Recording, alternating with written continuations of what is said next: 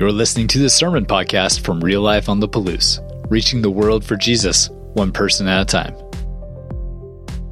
Well, happy Palm Sunday to everyone. I am so glad to be with you uh, this Sunday morning. Uh, excited to share with you what God has uh, been working through our sermon club and put on my heart this week. So, welcome, welcome, welcome. I'm the lead pastor. My name is Josh Gray. And it's just interesting. And you got to acknowledge the reality that things have changed. I, uh, as I think about how how I'm here with two people in a room and and preaching uh, God's word to uh, to a camera, it's different. It's just different, and I know I'm learning and growing in this process. And I thank you for that grace that you uh, give me, or at least I'm hoping that you give me. But um, I'm excited for someday for us to be able to get back together as a family. I'm giving you my virtual hug, my virtual handshake. I miss you guys a ton. Um, just updates. Our staff has been working really, really hard. I believe we made over a thousand phone calls this week. Uh, to connect with people and our home groups are going great. Um, I know I love my home group that we meet every Sunday night and, and doing life together and, uh, getting to see them.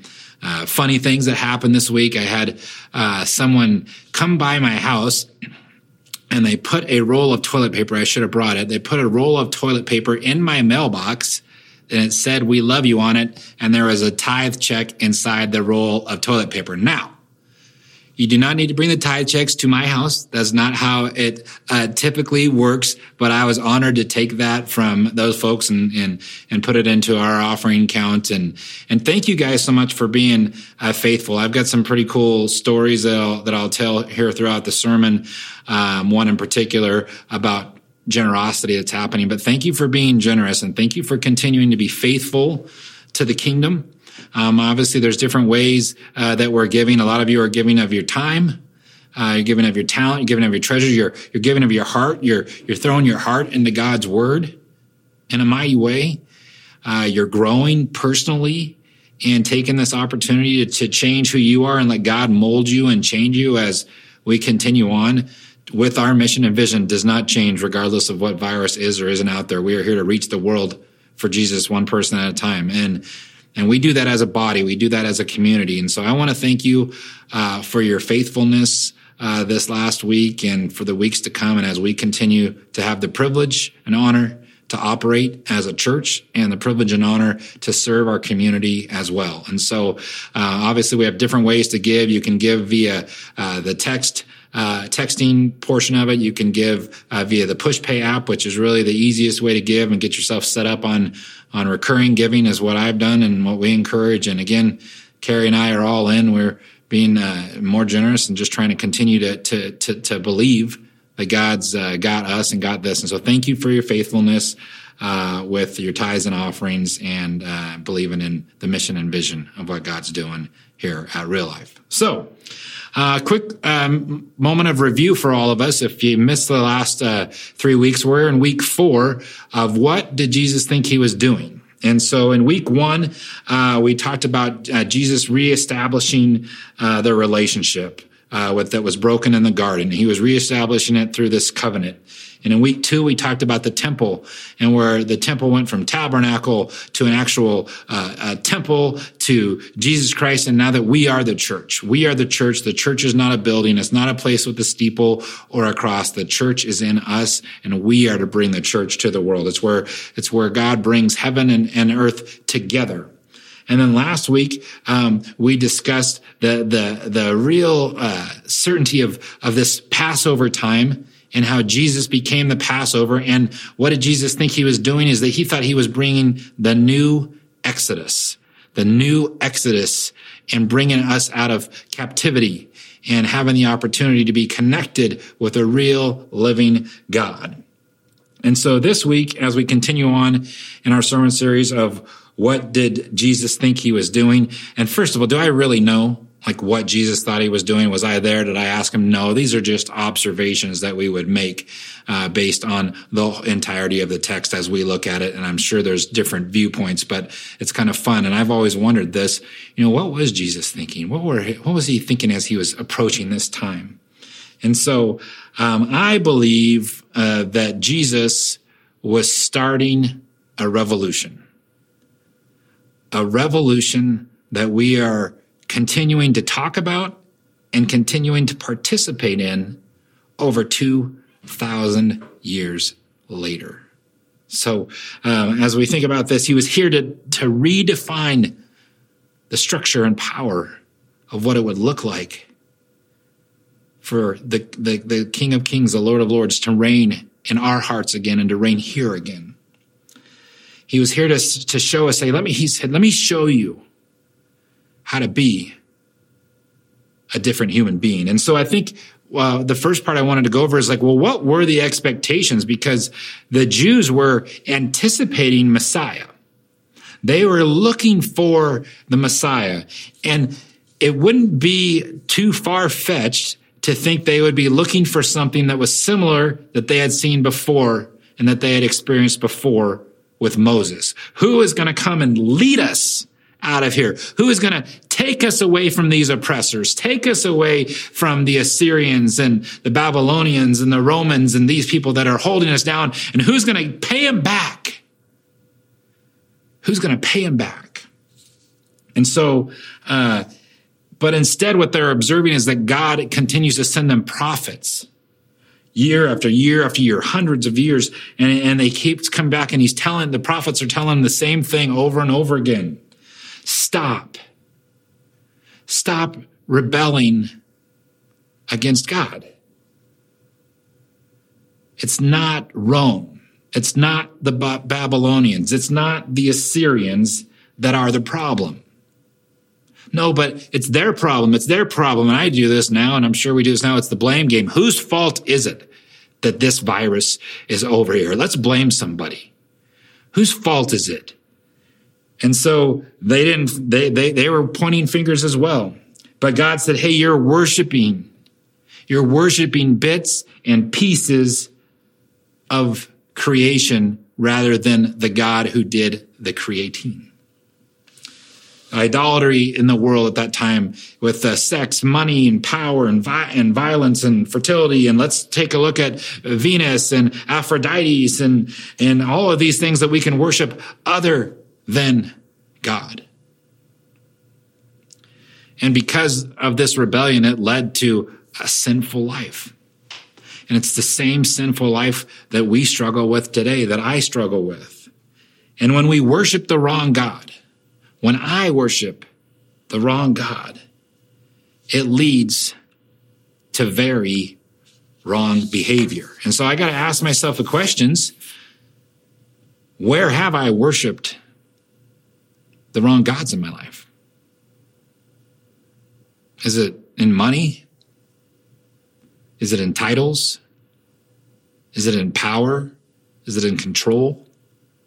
And let me just pause. Like, I know I'm, maybe I've, I've kind of feel like I've been coming off the top ropes on money. We need a bunch of really, really, really wealthy Christians that God has a hold of their heart, that he has given them the gift of being amazing tent makers and money just falls upon them in a mighty, mighty way. And they have a heart to push it towards God's mission, towards the mission and vision that God would have for the church, that he would wish that none would be lost. And so uh, I'm all, if you have 20 bathrooms, I, and, and you're blessed by God, I want you to have 40 bathrooms. If you've got a 10,000, 20, 50,000 square foot house, uh, fill it up with people. Fill it up. And so money is not a bad thing. It's, it's, just if it becomes our controlling thing, if it's the, the thing that's driving me to do everything that I do and I cut corners and cut my relationship with God to chase after anything, then I'm in sin. And so as I think back on my life, when I had started worshiping other gods, you know, what was the result of my life? Did it go better for me? Long term, short term? Who had to pay the price for that? For me worshiping the wrong gods.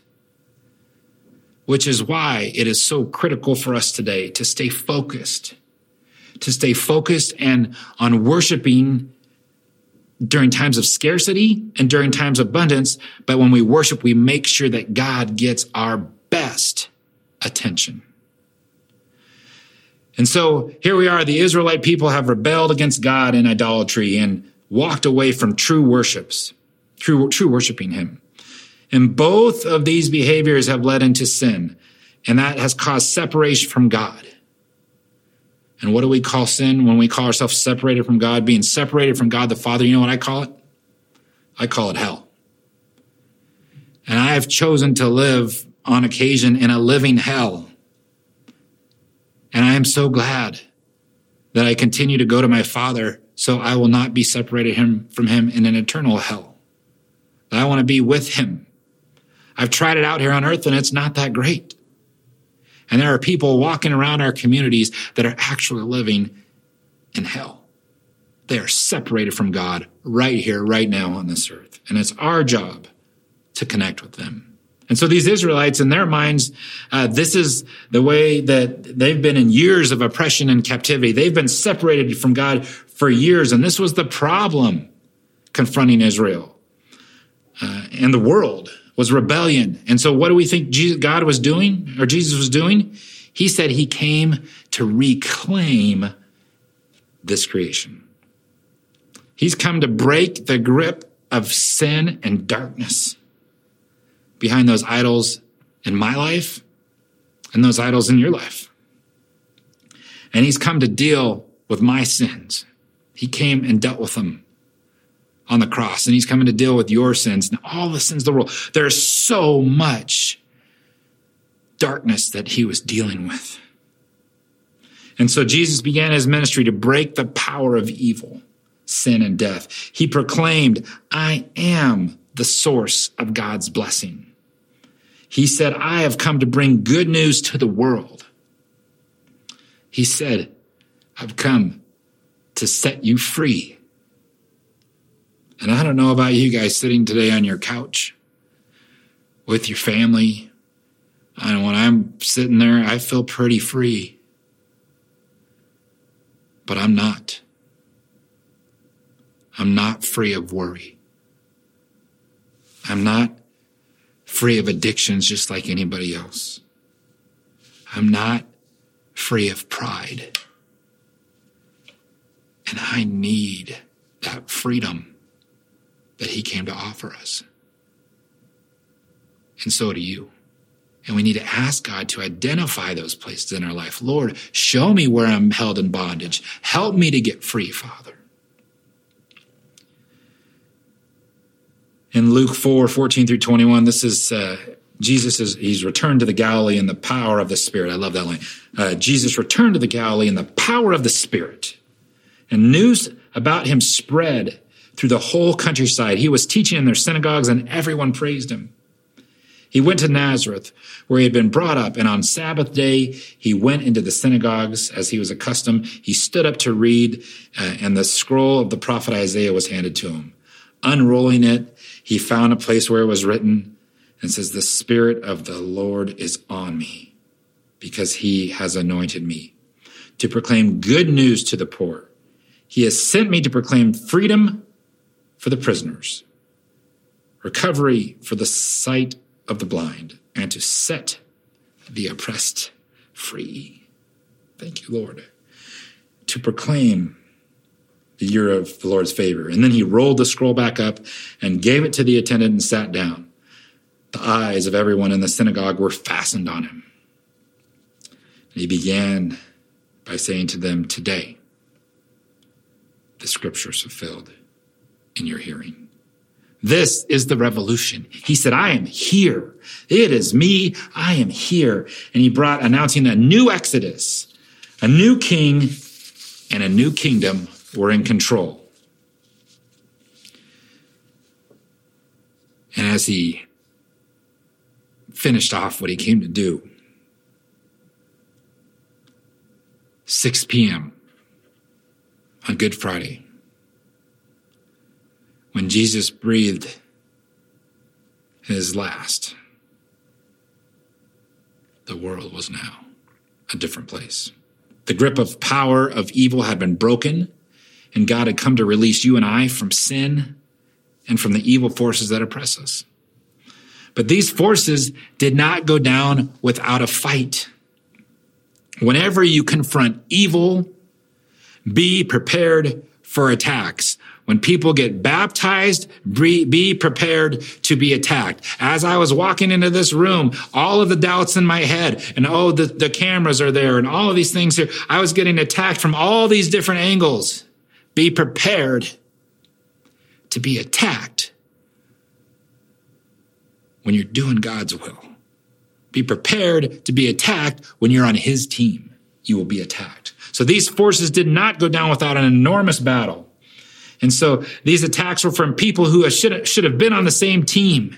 Have you ever been attacked by those closest to you?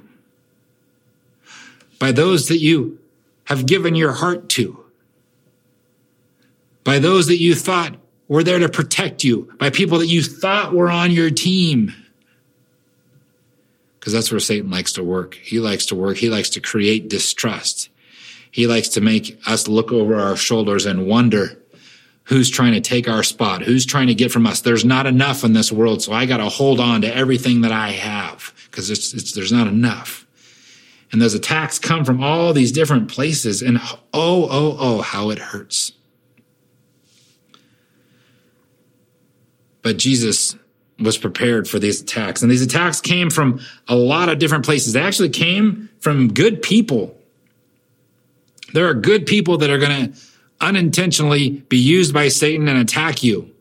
And they're going to need to be forgiven and they're going to be need to raised up and to be brought along anyway.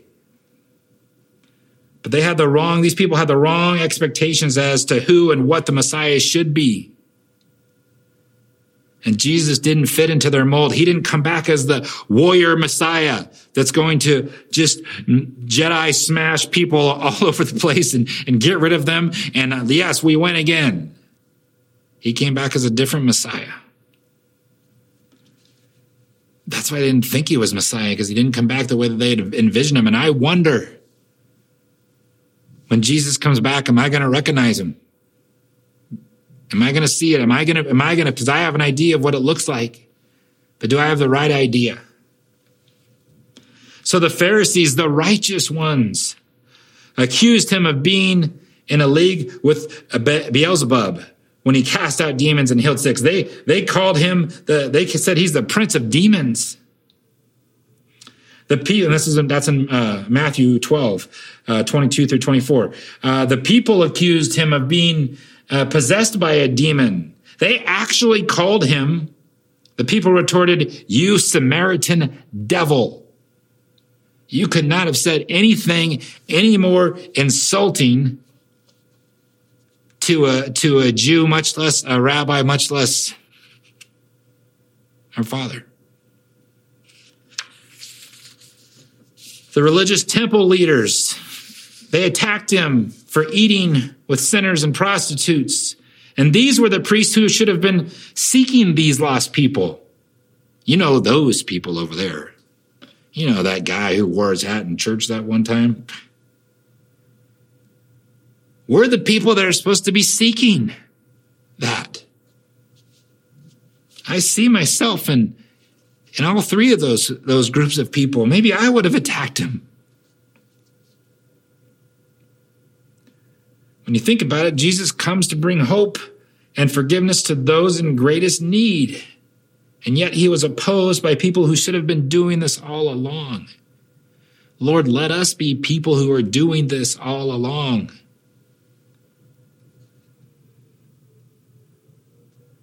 What are some things that God's been asking you to do that you're resisting? Ask that question Lord, what are some things that you're asking me to do that I've been resisting? it's cool when people act out in faith and they do what God's called them to do. Uh, I'll show you a picture here. Uh, we had uh, somebody, the daycare, our daycare here at the church was in need. And today, uh, or this last week, actually, somebody came in with a truckload of, of food that they had requested and donated uh, a bunch of food that's probably setting them up for quite some time. I mean, look at all the food in this picture. Because God told them to do that. And so they did it. Jesus wept over a city and people who were blind to the needs of others. He's like, guys, you've missed it. You've missed what God's trying to do. Let me show you. Matthew 23, 13 and 14, he says, Woe to you, teachers of the law and Pharisees, you hypocrites, you shut the door on the kingdom of heaven in people's faces. You yourselves do not enter, nor will you let those who, who in, enter who are trying to. Why are you putting up a wall? Lord, help me not put up any walls. Lord, let me be relatable. Let people see our hearts for you in Matthew 23, 37 through 9. Jerusalem, Jerusalem, you who kill the prophets and stone those, uh, those sent to you. How often I have longed to gather uh, your children together as a hen gathers her chicks under her wings, and you were not willing. I want I, he wants everyone. Come on. Come on. Are you willing? Look, your house is left to you desolate. For I tell you, you will not see me again until you say, Blessed is he who comes in the name of the Lord. So, revolution always, when we think about a revolution, it always requires a great cost. I think about the people that signed the Declaration of Independence, and if you go through their names, what that what it cost them to have their name on that piece of paper was was uh, I don't know if I would have signed it. I don't know if I have that much chutzpah. But revolution always requires a great cost. See, Jesus counted the cost. He faced down the powers of darkness, allowing them to do their worst. All of it happening, a lot of it happening that last week in Jerusalem. I mean, think of this picture of like of of Jesus uh, diving diving on a grenade and taking the full force uh, this photo is of, of a gentleman named uh, Kyle Carpenter. And Kyle was a Marine. And Kyle dove on a grenade to protect a fellow soldier. He's had over 40 surgeries. He's blind in one eye. Uh, he had over 30 fractures in his arm. And he lost all of his lower teeth. When somebody lays down their life or is willing to lay down their life for someone else, we see that as a great, great act of love. And like a soldier in the midst of battle, willing to fall on grenades in order to save his fellow soldiers, Jesus did that for us. With single mindedness, he faced down the powers of evil that tried to derail him because there was a great cost for this revolution to be started. Matthew 26, Jesus went with his disciples to a place called uh, Gethsemane. And he said to them, Sit here while I go over there and pray. And he took Peter and the two sons of Zebedee along with him. And he began to be sorrowful and troubled. And then he said to them, My soul is overwhelmed with sorrow to the point of death. Stay here and keep watch with me. Going a little farther, he fell with his face to the ground and prayed, My Father, if it is possible, may this cup be taken from me, yet not as I will, but as you will. And then he returned to his disciples and found them sleeping. Couldn't you keep watch with me for at least one hour? I know it's after Passover and you've had lots of wine and your bellies are full, but I am going through it. Where are you?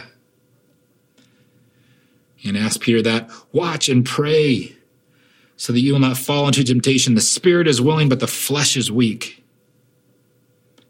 And he went away a second time and prayed, My Father,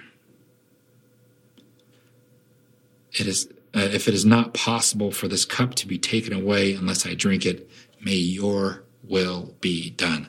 I am willing. He showed us how to be willing. Are we willing? So all these powers of evil were congregated that day in Jerusalem in, in opposition to the Son of God. And Jesus went to the cross anyway. And he defeated them with the power of death.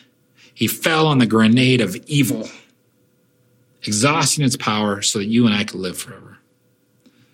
There is no greater hope that I can talk to you about on this Palm Sunday.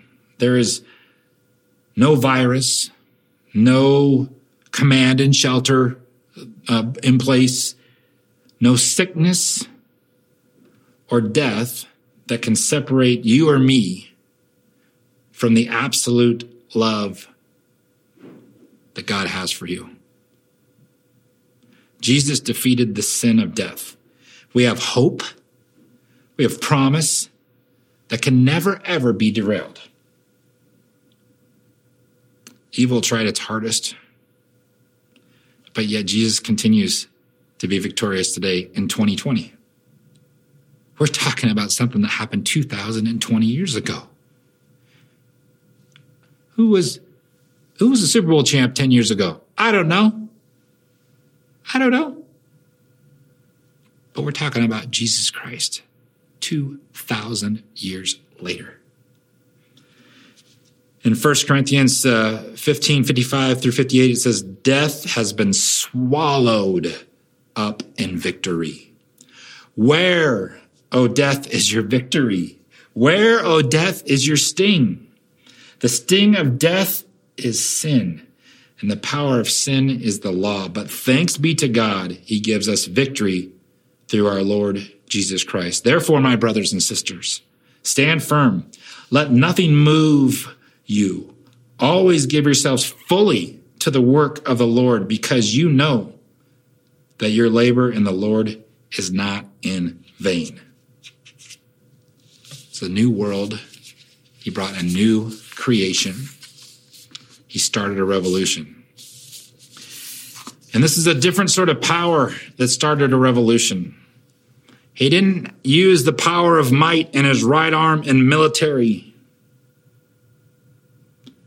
He didn't give the Jews the Messiah they were expecting. He gave them something better that we as Gentiles get to live out today. We continue to live out his, rev- his revolution that he started. We're part of a revolution. He took the place of sinners. He defeated the dark, dark powers that had enslaved the world by laying down his life. He implemented a power that this world has never seen and still doesn't understand to this day. A power of self giving love.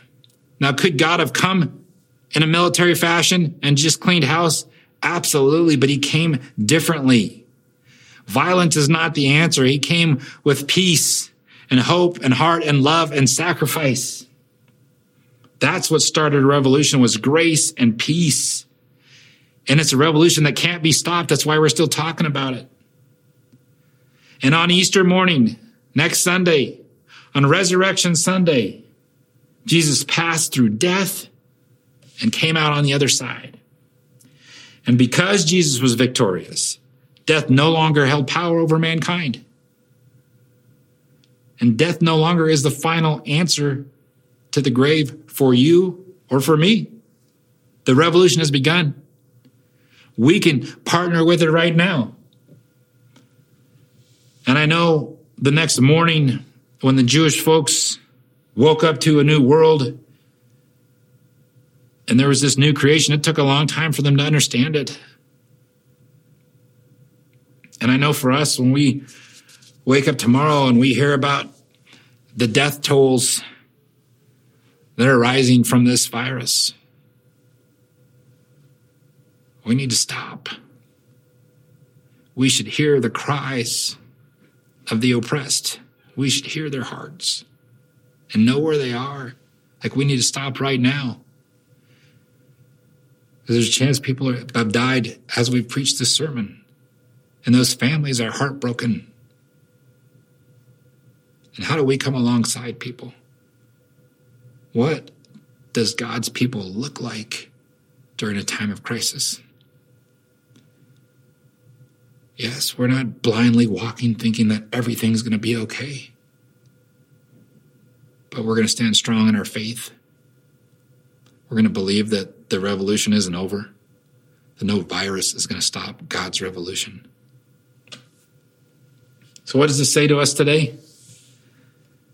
Regardless of what we may face, we are no longer at evil's, at evil's mercy. Death no longer has a stranglehold on us. Jesus walked through it and exited to the other side. The battle was won on the cross, and heaven came crashing into earth. And so you and I, let's live like it did. Joyfully, sacrificially, and full of the certainty of the goodness of God.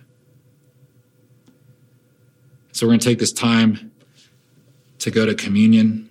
So grab your communion supplies as we sit here and think about what do you want from us, Lord? How can I partner with you in the revolution that you started? What do you have on my heart to do that, that, that has to be done and I'm the one to do it?